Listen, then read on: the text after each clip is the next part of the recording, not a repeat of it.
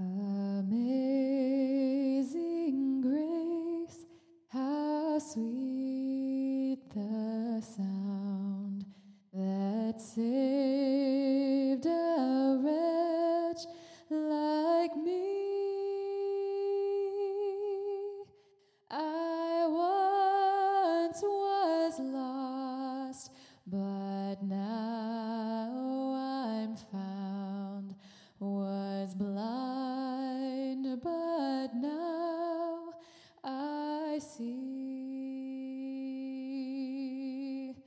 'Twas grace that taught my heart to fear,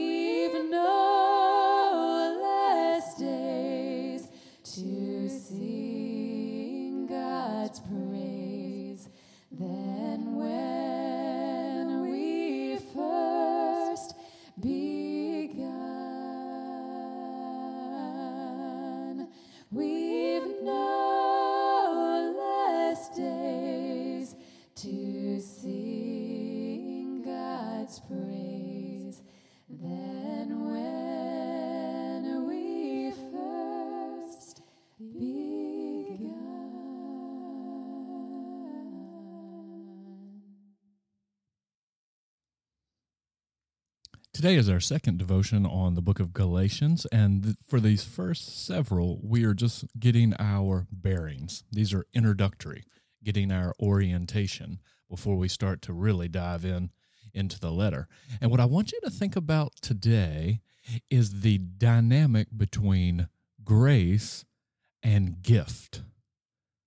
And so Galatians is Paul's most explosive letter, like we talked about yesterday. It's the perfect letter for our times now. It is full of fire and frustration, but it's also full of grace.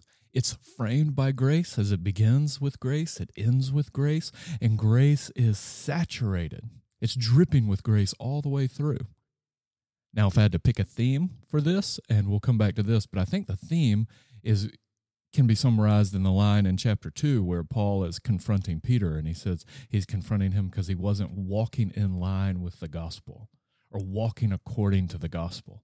I think the theme of the letter is what does it mean to walk in line with the gospel, to have your life line up with it. But one of the major subject matters is if you're going to do that, one of the major things you have to understand is the dynamic of grace and the dynamic between gift and grace. So, yesterday, if you read through and you marked all of the different times Paul uses that gift language to give or to receive, or the word grace, those are the same dynamics. And and you'll see some interesting things as you try and draw all the different references to grace together. We see the connection between grace and the self giving of Christ. That's in verse 1, 3, and 4. It's the grace to you And it comes from Christ who gave himself for our sins that he might rescue us from this evil age. It's grace is the act of Jesus' self giving, where he gives himself to us. Then you have that language in 220 where he gave the Son of God, he loved me and gave himself for me. And notice how he'll connect that with grace. And so this is a self giving of the Son, a self donating of himself in death to love us and to redeem us. But then there's an interesting one in verse chapter 5, verse 4 where Paul is challenging them and he says, You have been severed from Christ. You who are seeking to be justified by the law, you have fallen from grace. That's a haunting verse because there's some connection where Paul is actually using the term grace and Christ synonymously. And he's saying if you're cut off from Christ, and this is in the context of circumcision, where he's saying if you're cut off from Christ, you're also severed from grace. So grace is not just Christ's self giving, it also is a summary of the totality of who he is. But then you read through, and then there's Paul connecting grace with their calling. Chapter 1, verse 6 I'm amazed that you are so quickly deserting him who called you by the grace of Christ. So they're deserting the one who called them by grace. And Paul's favorite way of describing conversion is by the concept of calling, that you've been called. He's called you.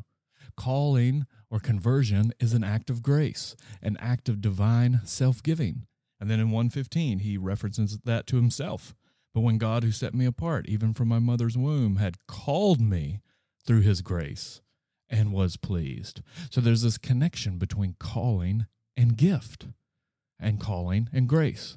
The calling is a divine gift that can be summarized by the word grace. So this association between gift and grace and calling. And then there's the gift language in 314 where he talks about how did they receive? They received the promise of the Spirit. And that was through faith. And an interesting dynamic where later uh, in the next couple verses he talks about the law being added. See, the Spirit is a divine gift, it's an act of grace, but the law is something that was added to. And so, this is one of the most fundamental questions in the history of Christianity. What do you mean by grace? When you talk about grace, what are you talking about? And it's one of the most fundamental questions in our own lives. What are we talking about when we talk about grace? And what I want you to think about this morning is the dynamic between gift and grace. And the dynamic between, as Paul will often say, that thanks be to God for his indescribable gift this gift of grace, the gift of the gospel, the self giving of Christ. And what's the relationship between gift and response, or gift and reciprocity?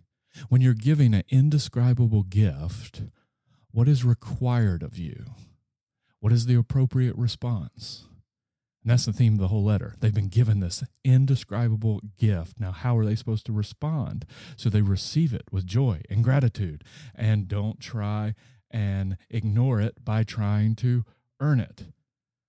What is the appropriate response to the gift of grace? So spend some time today. Think about the tremendous gifts of grace that you've been given.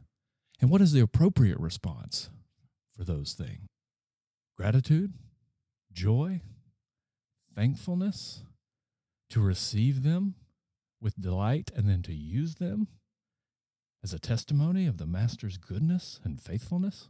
What's the appropriate response to grace?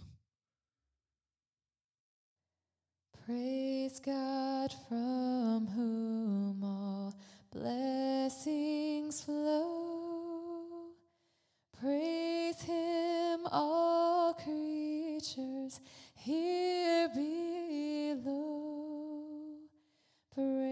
Praise him above ye heavenly hosts. Praise Father, Son.